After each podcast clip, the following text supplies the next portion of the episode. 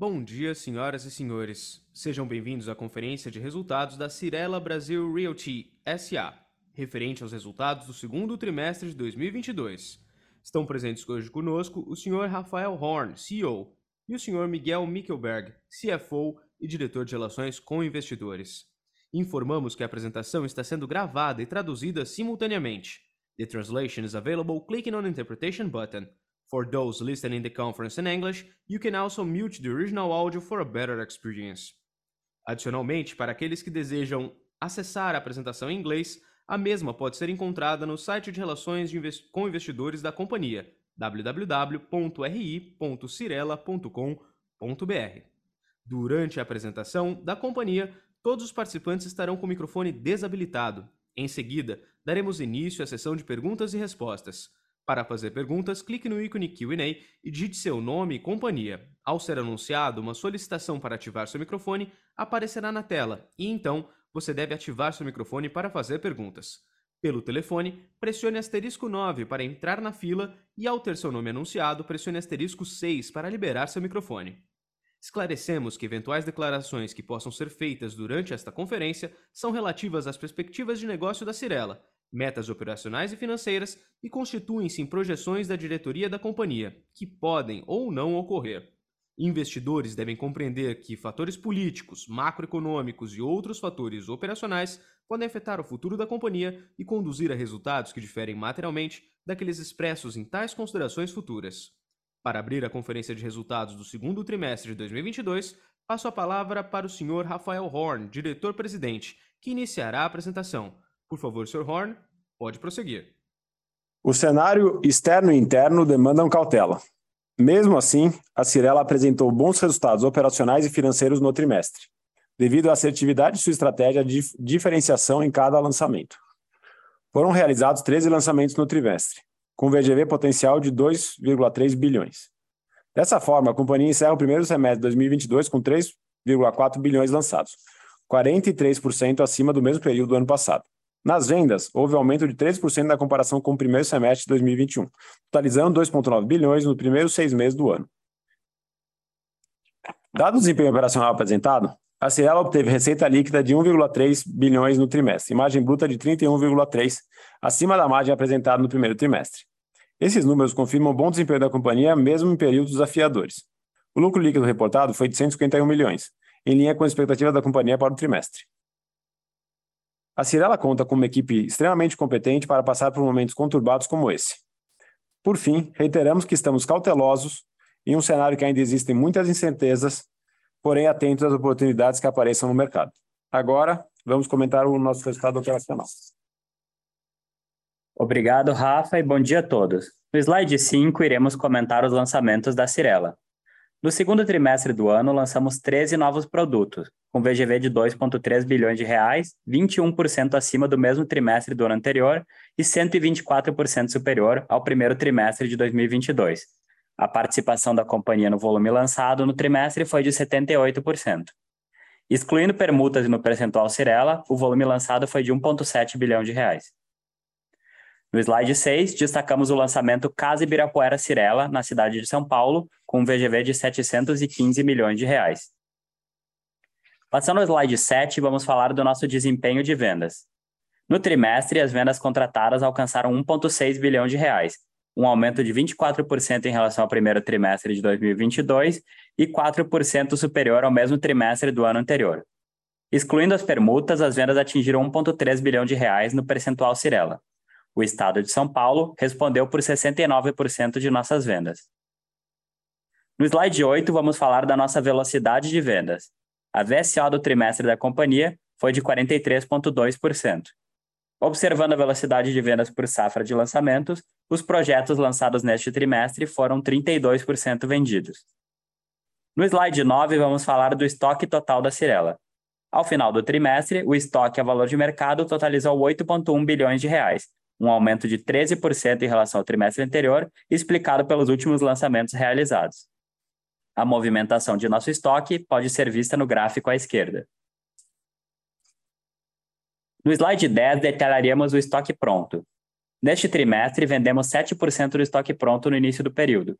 Agregando o estoque de empreendimentos entregues no período e a precificação das unidades a valor de mercado, o estoque pronto apresentou aumento de 2,9% em relação ao primeiro trimestre de 2022. No slide 11, vamos falar sobre as unidades entregues. Neste trimestre, a Ciela entregou 12 projetos, totalizando 2.744 unidades e um VGV de lançamento de 833 milhões de reais. No acumulado do ano, foram entregues mais de 3.600 unidades em 19 empreendimentos, que representavam um VGV de lançamento de 1,6 bilhão de reais. No slide 13, falaremos sobre os resultados financeiros. A receita líquida da companhia atingiu 1,3 bilhão de reais no trimestre, 2% superior ao primeiro trimestre de 2022 e 6% maior comparado ao mesmo trimestre do ano anterior. No ano, receita de 2,5 bilhões de reais, 14% maior que 2021. A margem bruta do segundo trimestre foi de 31,3%, comparada a 31,1% no período anterior e 36,6% no mesmo trimestre de 2021. No acumulado do ano, a margem bruta reportada foi de 31,2%, abaixo da margem bruta de 35,6% registrada em 2021. Apresentamos no trimestre lucro líquido de 151 milhões de reais, comparado ao lucro de 162 milhões de reais no primeiro trimestre de 2022 e ao lucro de 267 milhões de reais no segundo trimestre de 2021. Em 2022, o lucro líquido atingiu 313 milhões de reais. Vamos ao slide 14, que fala sobre a nossa rentabilidade.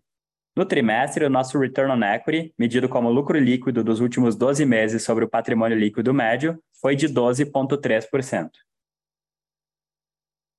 No slide 15, falaremos sobre endividamento. A dívida bruta ao final do trimestre somava 3,9 bilhões de reais. Com a posição de caixa de 3,6 bilhões de reais, nosso endividamento líquido foi de 382 milhões de reais. Do total da dívida bruta, 81% é de longo prazo.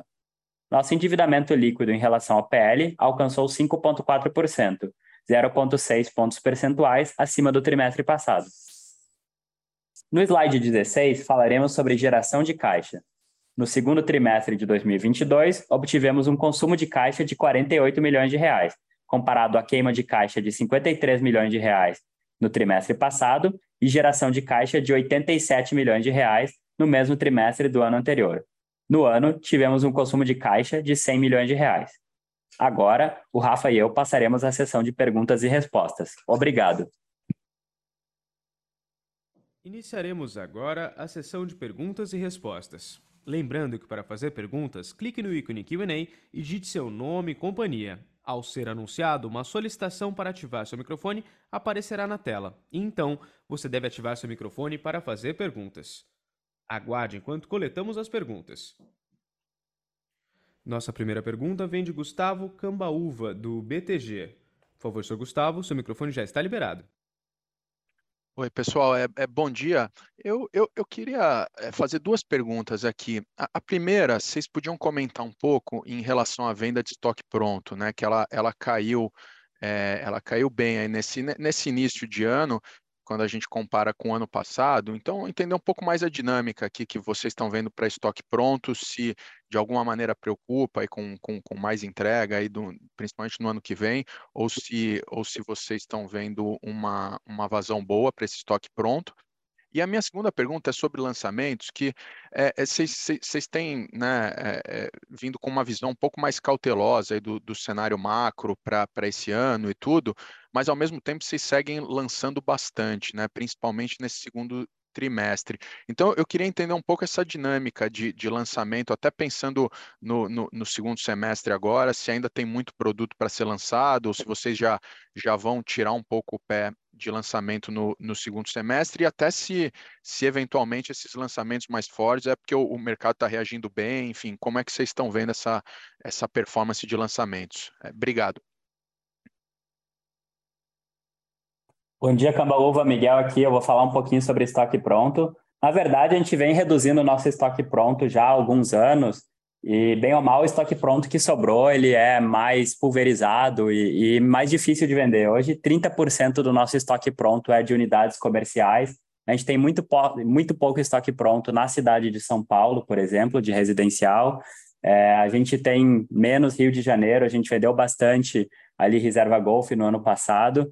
É, agora a gente teve entregas recentes, principalmente dois projetos no Rio de Janeiro, com volume de estoque um pouco maior, que acabaram aumentando um pouquinho o estoque pronto, mas eles estão naquele período de repasse e, e solução de carteira, então eles levam ainda, né, alguns meses até voltarem na velocidade de vendas, mas não preocupa não. A gente já havia essa situação dentro do nosso estoque. E o Rafa vai falar agora sobre os lançamentos do segundo semestre. É, bom dia. Sobre lançamentos, é... como a gente já falou, o cenário eu acho que ele anda bastante desafiador. Né? Fazia, fazia um bom tempo aí que a gente não passava por um cenário desafiador como a gente tem passado talvez nos últimos seis, doze meses para o mercado imobiliário. É... Por que, que a gente continua lançando?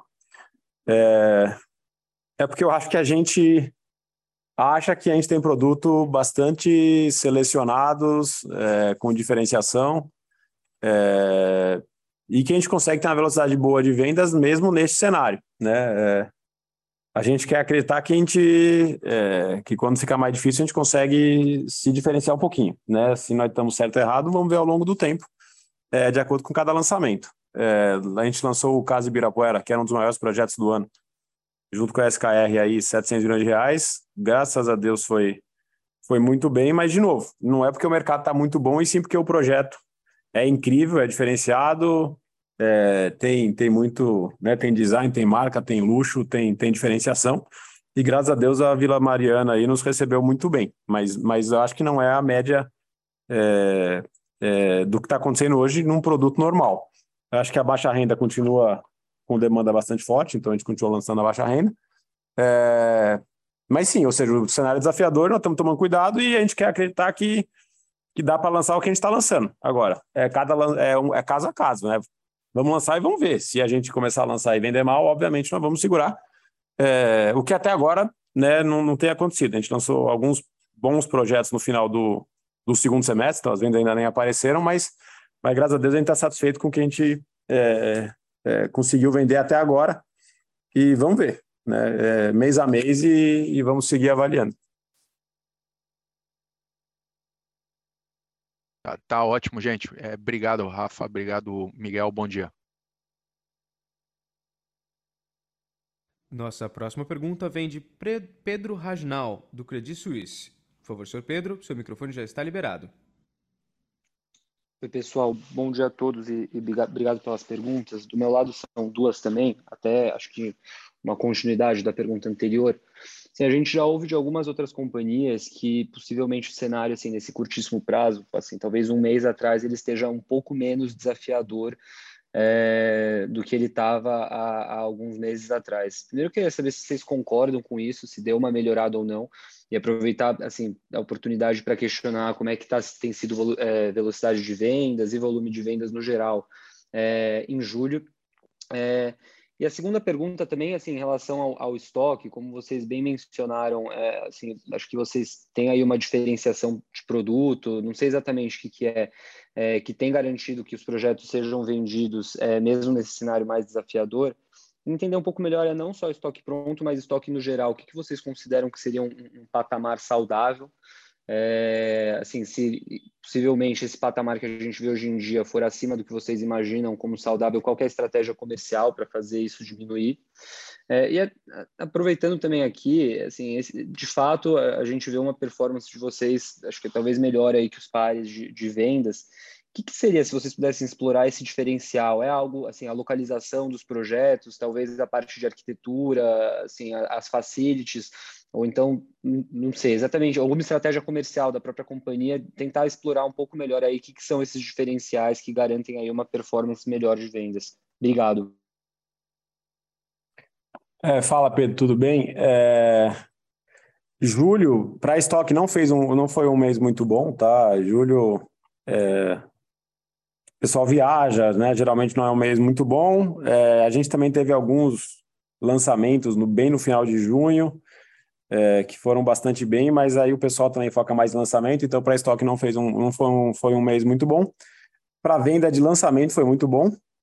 É, sobre esses comentários que melhorou no último mês, eu, a gente não consegue ter essa percepção, né? Ou seja, é, não, não é de mês para mês que muda, né? O cenário eu acho que está desafiador há, há, há seis, 12 meses, ele continua desafiador. A gente não. não, é, não eu acho impossível afirmar que melhorou de um mês para o outro. Eu, eu acho que né, os cenários macros eles, eles são feitos por períodos, né? Então é um período desafiador e, e deve continuar desafiador, né? A hora que mudar é uma. É, ele muda né, em, ao longo de seis meses, né? Cada seis meses a gente reavalia. O mercado não vira de um dia para o outro, até porque não teria um trigger para. Nada foi trigado no último mês, né? Então, né, os últimos cinco dias, sim, tiveram uma melhora significativa no day longo, é, que poderia ser uma fonte de alívio aí, né? Mas, mas no último mês não teve nada. Então, como é que melhora no último mês? Eu, eu, eu não consigo entender é, esse tipo de, de, de, de comentário. É, né, a gente está torcendo sim para o DEI longo cair bastante, para o juro brasileiro cair bastante, e aí sim, acho que aí é um novo salto de patamar, né? Mas ainda não, né? Muito cedo para afirmar qualquer coisa sobre, sobre juros no Brasil. É, sobre Sobre o, a salsa mágica aí que você perguntou, é, é, primeiro que não, dá, não pode contar, né, o segredo, que senão é mais mágico, e segundo que, é, de novo, é, brincadeiras à parte, é, tudo depende do, do quão desafiador é o cenário macro, tá? Então, ninguém faz mágica, ninguém tem uh, varinha mágica e, e por enquanto, no cenário que nós estamos atravessando, a nossa fórmula de produto, design, qualidade, de diversificação tem dado certo, né? É, obviamente que se o macro continuar deteriorando, nós vamos, nós vamos piorar bastante. Então, né? Ou seja, ninguém, ninguém faz mágica, né? O que eu posso falar é, é, é o que eu posso falar é que o que a gente tem feito até agora tem dado certo. É, de novo, a gente depende muito do macro, depende muito do juros, depende muito de, de, de renda, economia. Então, pô, não tem mágica nenhuma, né? Se a gente torce para que as coisas não piorem muito, né? Se as coisas piorarem muito, obviamente nós vamos ter que é, rever, os, rever lançamentos, vender menos, etc. e tal. Como é que a gente olha para estoque pronto, Pedro? É...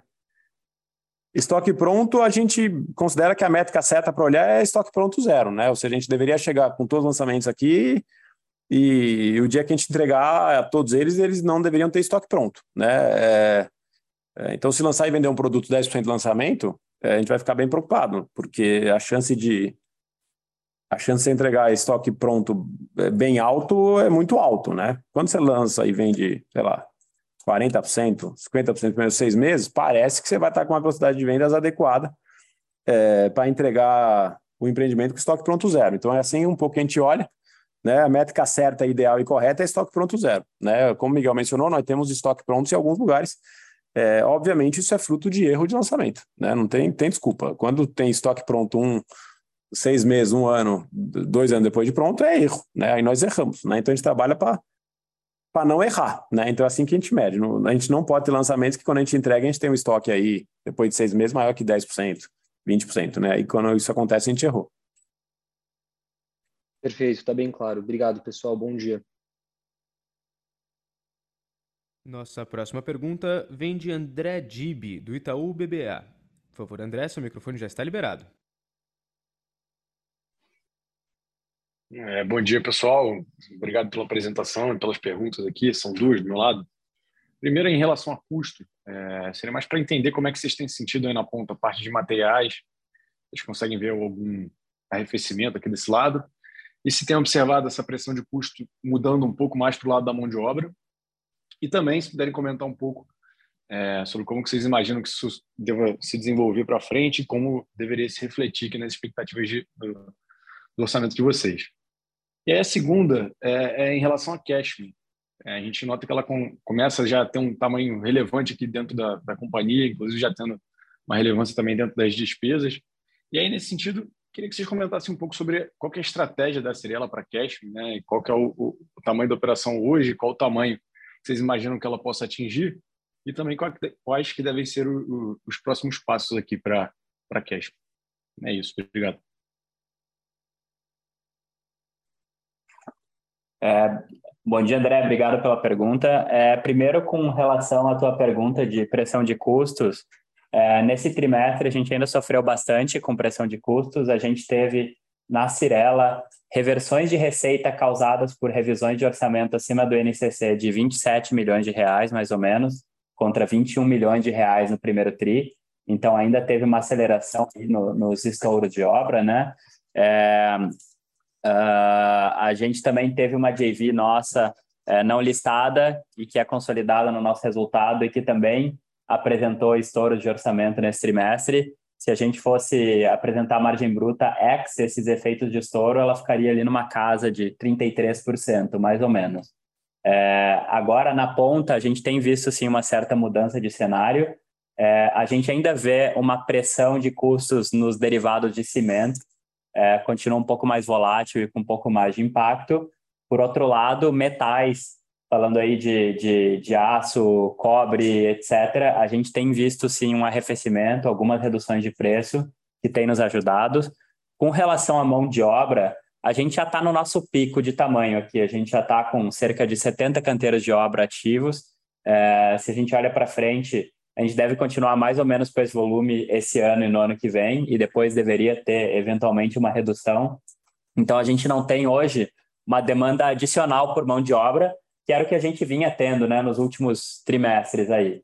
Então, nesse sentido, a gente sente menos pressão na mão de obra agora. É claro que o cenário continua desafiador, é, a gente continua é, vendo é, riscos para frente, mas no momento a gente tem visto um certo alívio aí, né? É difícil falar de perspectiva, porque tem toda essa questão global, câmbio, commodities, que a gente não é especialista para falar, mas que eu posso dizer que na ponta a gente tem visto um certo alívio. Situação de mão de obra está melhor também do que estava alguns trimestres atrás. Com relação a Cashme, é, o Rafa vai falar um pouco mais de estratégia, só aqui para fazer um disclose com relação ao DNA da Cashme. O DNA da Cashme foi de 41 milhões de reais nesse segundo trimestre, porém tem 17 milhões de reais dentro desse DNA que são associados a esforços para originação de novos créditos e que, portanto, essa, essa rúbrica vai passar a ser classificada como sales a partir do próximo trimestre. Então, dentro do DNA da Cashme, na verdade, está quase todo o SG&A da Cashme e a partir do próximo trimestre vai ter essa reclassificação. Então, vai ter um certo impacto ali na linha de DNA. E agora o Rafa vai falar um pouquinho aqui sobre estratégia da Cashme. Olá, tudo bem? É, acho que a Cashme, como vocês sabem, a gente tem apostado é, que ela cresça, né? Vocês viram aí que teve um aumento de, de DNA aí já nesse semestre aqui. É, boa parte disso é despesa comercial de originação, comissão, etc e tal. É, mas sim, o DNA dela subiu bastante e é, e é decorrência do nosso plano aí de, de, né, de estruturar a empresa e conseguir originar mais carteira, né? Então a gente tem um plano de originação de carteira é, que está em linha com o que a gente esperava e a gente olha os dois juntos, né? Tem que olhar a originação de carteira e tem que olhar custo fixo vindo. É, e quando é que nós vamos é, atingir os resultados aí de, de ROI da companhia esperados, né? Então tá, tá em linha do que a gente espera, é, mas ainda nós estamos numa fase de estruturação, né? Então é, é, o DNA vem um pouquinho na frente e a carteira está vindo, mas a carteira é acumulativa, né? Então, hoje já estamos com quase 1,5 bilhões de reais de carteira, é, crescemos bastante é, ela nos últimos 18 meses, e a ideia é continuar crescendo é, para e passo, e obviamente nós estamos de olho no DNA e estamos de olho na originação de carteira. Se tudo der certo em, relação à originação, é, nós estamos bastante tranquilos com relação ao DNA. Obviamente, se a gente não consegue é, atingir o nosso plano de originação, obviamente o nosso DNA está é, tá acima do, do, do, do, saudável, né? Mas, de novo, tem que olhar os dois, né? Tem que olhar receita e tem que olhar custo e estamos de olho nos dois e até agora está em linha. Perfeito, muito obrigado. Nossa próxima pergunta vem do senhor Igor Altero, da XP. Por favor, senhor Igor, seu microfone já está liberado. Oi, pessoal. Bom dia. Obrigado por pegar minha pergunta, pela apresentação. É, duas perguntas aqui do meu lado. A, a primeira com relação ao, ao, segmento Vivaz, né, que vocês estavam um pouco mais cautelosos aí, né, dado esse ambiente inflacionário, é, mais difícil né, para operar na baixa renda. Eu queria ver como é que está a cabeça de vocês agora com esse, com esse update mais, mais recente aí nos parâmetros, é, se vocês estão um pouco mais animados para acelerar mais, é, acelerar um pouco aqui. E a outra pergunta é mais com relação, é, assim, o, o endividamento de vocês está bem, tá bem confortável, né? Então eu queria entender se, se, se de repente faz sentido ser um pouco mais, é, voltar, voltar a ser um pouco mais, é, mais agressivo, assim, no sentido de pagar mais dividendo, né, para focar um pouco mais é, na rentabilidade, melhorar o, o ROI, né? Como é que vocês estão vendo esse cenário, dado que você já está com uma operação é, bem estabilizada, né? É isso, obrigado. Como é?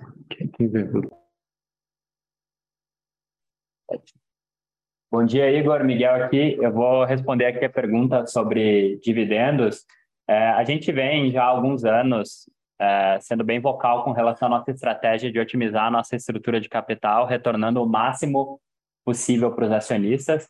É, nesse ano, a gente tem sido um pouco mais cauteloso por conta dessa mudança de cenário, é, que foi bastante relevante. É, a gente tem um dividendo mínimo extraordinário, um dividendo mínimo obrigatório é, de 217 milhões de reais, já aprovado, e a ação já está tradando ex esse dividendo e ele vai ser pago. E fora isso, nós aprovamos aí um programa de recompra é, que, pela cotação do, do, do, dia que a gente aprovou o programa, teria um tamanho de mais ou menos 160 milhões de reais. Então, estamos falando de algo como 400 milhões de reais aí, de retorno para acionista, caso a gente consiga executar esse programa. É, e, em princípio, a gente considera que essa, esse retorno é um, é, é tem o um tamanho adequado é, para os nossos acionistas, tendo é, em virtude do cenário. Olhando para frente, é claro que a gente vai sempre reavaliar, e se a gente conseguir ver uma certa melhora de cenário ou uma melhora no fluxo de caixa, a gente pode discutir alguma coisa extra para o final do ano, mas no momento a gente está imaginando que, que isso é o tamanho aqui adequado para retornar de capital em 2022.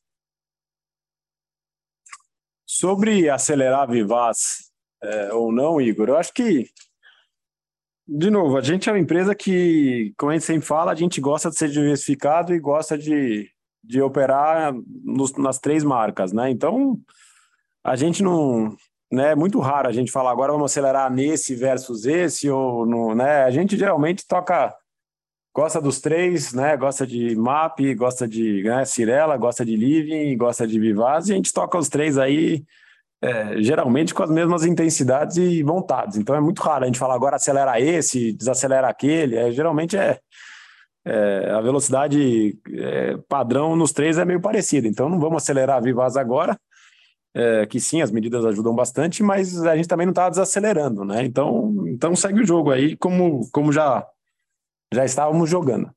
Né? A gente não é muito. A gente não acelera e desacelera tão rápido.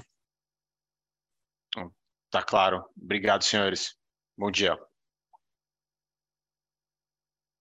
Nossa próxima pergunta vem de Fanny Orange. Fanny, seu microfone já está liberado. Hum, bom dia, pessoal. É, bom dia, é, Miguel, Rafael. É, eu tenho uma pergunta rápida, assim, é, vocês, têm, vocês podem dividir um pouquinho com a gente com relação à estratégia para as JVs que são listadas, assim, se são né, empresas que vocês estão felizes de ter como parceiros ainda, se faz sentido em algum momento no longo prazo, não sei, desinvestir? É, seria essa a minha pergunta. Obrigada. Tudo bem? Bom. Olá, Fanny, tudo bem? É... Sobre as GBs listadas, eu acho que a gente é muito feliz de ser sócio deles. É... São, são operadores incríveis, são sócios incríveis e, e financeiramente também para o grupo foi, foram bons negócios. Né? Então a gente é muito feliz de estar lá. É... Hoje seria um negócio muito, muito distante a gente sair do, né, do, do núcleo duro, do grupo de controle dessas empresas, não queremos e é, acho, acho quase impossível. É, né, falando com a, com, a, com a, ótica de hoje. Né? A gente faz negócio por longo prazo é, e o longo prazo é, dura. Né? Então, essa é a nossa cabeça. É, então, sair do, do núcleo duro acho, acho muito improvável. Né? É, então, no macro, acho que é isso. Tá bom. Tá ótimo, então. Obrigada, viu? Nossa próxima pergunta vem de Hugo Grassi, do Citibank. Por favor, senhor Hugo Grassi. Seu microfone já está liberado. Bom dia, Rafael, Miguel. Parabéns pelo resultado aí. Muito obrigado pela pergunta. Eu queria talvez explorar um pouco mais aquele assunto da, da baixa renda, talvez até ali na interseção da, da, da baixa com a média. É, é, no seguinte sentido, vocês, nesses, nesse último ano, parece que vocês até fizeram algum movimento é, no sentido de, de trazer o pipeline que pudera estar tá lá na, na, no grupo 3 do Casa Verde Amarela e trouxeram ali via Vivaz Prime para um, vamos dizer, uma média renda de acesso fora do programa. É, e eu tenho uma curiosidade em especial em relação ao, ao pró-cotista, né? A gente já mencionou agora no, há pouco no call, né? sobre as mudanças do, da, da, reforma do, do, CVA, propriamente dito, mas eu queria entender se o pró-cotista é algo que é, justifica aí a atenção de vocês, é, ou se no limite esse, esse pipeline de Vice Prime ele poderia ser reinserido no, no caso verde e amarelo. É, é por aí. Muito obrigado. É, legal, Hugo. Obrigado pela pergunta. Com relação à estratégia baixa renda terrenos mais macro, acho que o Rafa já respondeu anteriormente. É, com relação ao impacto que essas medidas trazem, é, ainda não é tão claro, é difícil avaliar. É, as revisões de faixas e taxas de juros com certeza aumentam capacidade de financiamento dos clientes, então elas nos ajudam a recompor margem. É, o pró-cotista ainda não está tão claro para nós, era uma linha que estava virtualmente inexistente, mas as medidas podem sim contribuir, podem ajudar a gente a enquadrar alguns clientes, a gente ainda não sabe que tamanho isso vai ter, e ainda tem as outras medidas em discussão, né, de, de prazo de financiamento e o FGTS consignado, como o setor está chamando, que também podem contribuir mais. É claro que algumas dessas medidas são de curto prazo, duram até o final do ano, é, então a gente tem que avaliar, a gente não está alterando a nossa estratégia de aquisição de terrenos em função disso, mas a gente acha sim que oportunisticamente essas medidas podem nos ajudar nos estoques, nos projetos recentemente lançados, principalmente a recompor margem, porque foi difícil é, repassar todo, todo, toda a inflação de custos nesses projetos nos últimos meses. Perfeito, muito obrigado. Nossa próxima pergunta vem do senhor Pedro Lobato, do Bradesco BBI. Por favor, senhor Pedro, seu microfone já está liberado. Bom dia, pessoal. Obrigado pela pergunta. É, aqui do nosso lado é uma rápida, mais sobre terrenos. É, como vocês têm sentido a viabilidade dos projetos aí, é, né, ao longo do TRI, olhando para frente? E também em relação à competição por terrenos, vocês têm sentido aí players menores tratando, ou, enfim, algum arrefecimento de preço? Obrigado.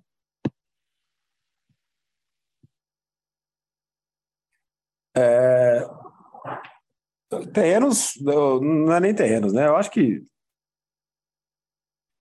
a viabilidade de um projeto qualquer, né, depois de 18 meses aí de, de inflação, de NCC nesses patamares, acho que todo mundo sofreu bastante, né? Nós sofremos bastante, é, o mercado sofreu bastante, não tem mágica, né? Então, é, é, acho que 18, 19, 20 foram, foram épocas mais prósperas de, em termos de, de facilidade de você ter a viabilidade mínima e, e excedê-la. Né? Então a gente conseguiu exceder a viabilidade mínima em vários projetos no, no ciclo anterior. É, obviamente ficou mais difícil, né? O INCC foi, foi infinito nos últimos 18 meses e não tem mágica, né? Então é, tá mais difícil operar sim. É, de novo, a gente está conseguindo operar, mas, mas é com menos, menos folga e menos, né, menos é, menos facilidade de exceder a viabilidade. Então, hoje é um mercado que, se a gente atingir nossa viabilidade padrão, a gente está feliz. Né? 18 e 19 a gente conseguia excedê-la. Né? Então, agora é lutar bastante para atingir a viabilidade target, que é um cenário diferente de 18 e 19, onde o target era mais fácil de ser batido. É... Sobre demanda por terrenos, é... É... demora para cair, né? Demora para cair a demanda, demora para cair preço. Mas sim, tem menos competição hoje por terrenos do que tinha 12 meses atrás, o que é natural, né? É, o cenário está muito mais difícil. É, a maioria das companhias tem terreno já, já tem land bank, os volumes não crescem muito, né? Ou seja, ninguém está tá pensando em crescer muito com esse cenário, então é normal que, que a disputa por terreno seja, seja mais suave, né? É... Tá claro, Rafa. Obrigado, pessoal. Bom dia. Nossa próxima pergunta vem do senhor Marcelo Mota, do JP Morgan. Senhor Marcelo, seu microfone já está liberado. Opa, obrigado, gente. Bom dia. Uh, duas perguntas. Primeiro, se vocês pudessem dar, comentar um pouco sobre a margem, enfim, né, esse TRI, obviamente a gente viu a margem melhorando aí até sequencialmente. Uh, o Miguel comentou que, né, se não fossem talvez esses uh, reajustes de obra, teria sido mais perto de de 33, então não sei se dá para a gente pensar que o pior já passou, que é daqui para frente, ou enfim, um cenário ainda muito dinâmico, né? Falou a questão dos itens ali mais linkados com cimento subindo, mas a parte de, de metálico caindo. Então essa é a, a primeira pergunta. E a segunda também relacionada com margem, mas é entender preço de venda, se ainda dá para tentar passar alguma coisa ou não dá, e aí também para vender o estoque você acaba também tendo essa pressão de, de não poder subir muito o preço para não espantar o cliente. Obrigado. Bom dia, Marcelo. Miguel aqui. É, com relação à margem bruta, a gente teve sim, alguns efeitos no segundo trimestre. O primeiro foram esses gestores de obra, e além disso, os reconhecimentos de novos lançamentos tiveram margem baixa, de cerca de 29%, principalmente porque 65% do que a gente reconheceu no trimestre em termos de receita foram projetos da Vivaz, que é um segmento no qual a gente está operando com uma margem um pouco mais baixa, de fato. É, eu acho que olhando para frente, a gente vê os projetos lançados e ainda não reconhecidos estão com uma margem bruta ali na casa de 34%, 35%. É, tem um desafio para os lançamentos que a gente tem no segundo semestre. O INCC machucou bastante, então pode ser que eles venham com uma margem um pouco mais baixa. Mas eu diria que se a gente conseguir estabilizar o cenário de obra, a gente deve sim ter uma ligeira melhora na margem bruta, mas isso é contingente a gente conseguir continuar a vender as unidades a um preço satisfatório e não ter novas pressões de custo, principalmente. É, eu imagino sim a nossa margem bruta subindo um pouquinho, não, não, é, não acho que é, é substancial esse, esse, aumento, mas eu imagino sim que a gente possa ter. Claro, tem muita volatilidade, reconhecimentos grandes, o INCC às vezes podem causar impacto positivo em um trimestre, mas olhando assim mais é, médio prazo, assim, eu acho que sim, deveria ter alguma ligeira melhora, mas tem riscos, né? Ainda tem alguns riscos olhando para frente no estoque e no, na, no, no, custo de obra, principalmente. E o Rafa vai falar agora sobre a segunda pergunta. Sobre o preço de venda, é, obviamente que os preços de venda nos últimos 24 meses eles subiram é, até bastante, né? É, mas eles subiram menos que o INCC, né? Então, sim, houve bastante repasse de preço, que é natural, mas foi aquém do que, do que o, o, o vilão aí do INCC fez. É, continuar repassando preço daqui para frente e, de novo, é, caso a caso, projeto a projeto. No macro, o INCC de 30% é mais forte que qualquer repasse de preço. Né? É, obviamente que a gente tenta, projeto a projeto, quando tem diferenciação, precificar da melhor forma possível, mas é, não parece ter muita, muito espaço aí para muito repasse de preço daqui para frente na conjuntura econômica atual. Acho que no macro é isso. Perfeito, obrigado, gente subir infinito, né? Esse, o nosso grande vilão é o NCC parar de subir. Se ele parar de subir, estabilize e aí todo mundo acha o equilíbrio, né? Quando ele sobe 1%, 1 ao mês, é, é, mais difícil de achar o equilíbrio. E aí a gente briga para repassar, mas, mas é uma briga é, doída.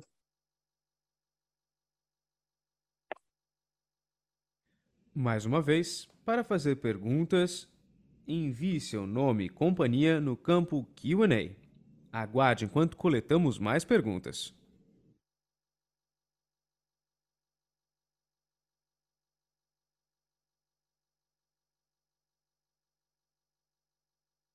Não havendo mais perguntas, encerramos neste momento a sessão de perguntas e respostas. Gostaria de passar a palavra ao Sr. Rafael Horn para que faça as considerações finais. Por favor, Sr. Horn, pode prosseguir. É, agradeço a todos aí pelo call. Até é, só para. O pessoal perguntou aí se tem alguma coisa que explique um desempenho talvez um pouquinho melhor nesse, nesse semestre aí, quando as coisas ficam mais difíceis. É, acho que vale mencionar duas coisas, tá? É, a primeira é, eu acho que, de fato, o nosso time aqui, o foco no cliente é muito alto, né? Então, é, queria dar parabéns para a turma aí. A gente pensa de verdade na, no cliente, na sensação do cliente, na usabilidade do cliente. Eu acho que isso o, o mercado valoriza, né? O cliente final valoriza. Isso tem nos ajudado bastante. E o segundo é que é, né, empresas são feitas por pessoas e o nosso time é especial, né? Então, é, o foco nas pessoas aqui é bastante alto. O time é bastante competente, né? São pessoas incríveis aí tocando a companhia, né? De, de fio a pavio aí. É, é, obviamente que eu estou me excluindo disso, mas o, o nosso time é, é muito bom, então acho que isso ajuda muito, né? Quando você tem um foco no longo prazo, foco em pessoas e foco no cliente, é, é o que a gente trabalha todo dia para ter e para manter, né? Mas, de novo, o macro é mais forte que tudo isso, né? Então a gente depende muito do macro, é, mas a gente continua imbuído aí em deixar o cliente cada vez mais satisfeito, mais feliz e, e no longo prazo acho que o cliente valoriza isso. Então, acho que é isso que a gente tem tentado fazer. é, é, bastante difícil e vamos seguir lutando aí para continuar é, continuar matando um leão por dia e deixar os clientes satisfeitos. Então acho que é isso. Obrigado pelo pelo pelo call e a gente torce aí por por uma macro mais fácil, né? A macro tem sido bastante desafiadora e, e, e os juros também, né? Então, né, torcer aí para os juros cair e a gente conseguir é, navegar é, até de forma mais, mais, mais suave. Mas mesmo se o juro ficar alto, nós vamos fazer o nosso melhor aí para continuar navegando. Obrigado a todos e até o próximo call. A conferência de resultados da Cirela está encerrada. Em caso de dúvida, envie sua pergunta para o time de relações com investidores através do e-mail ri@cirela.com.br. Agradecemos a participação de todos e tenham uma excelente tarde.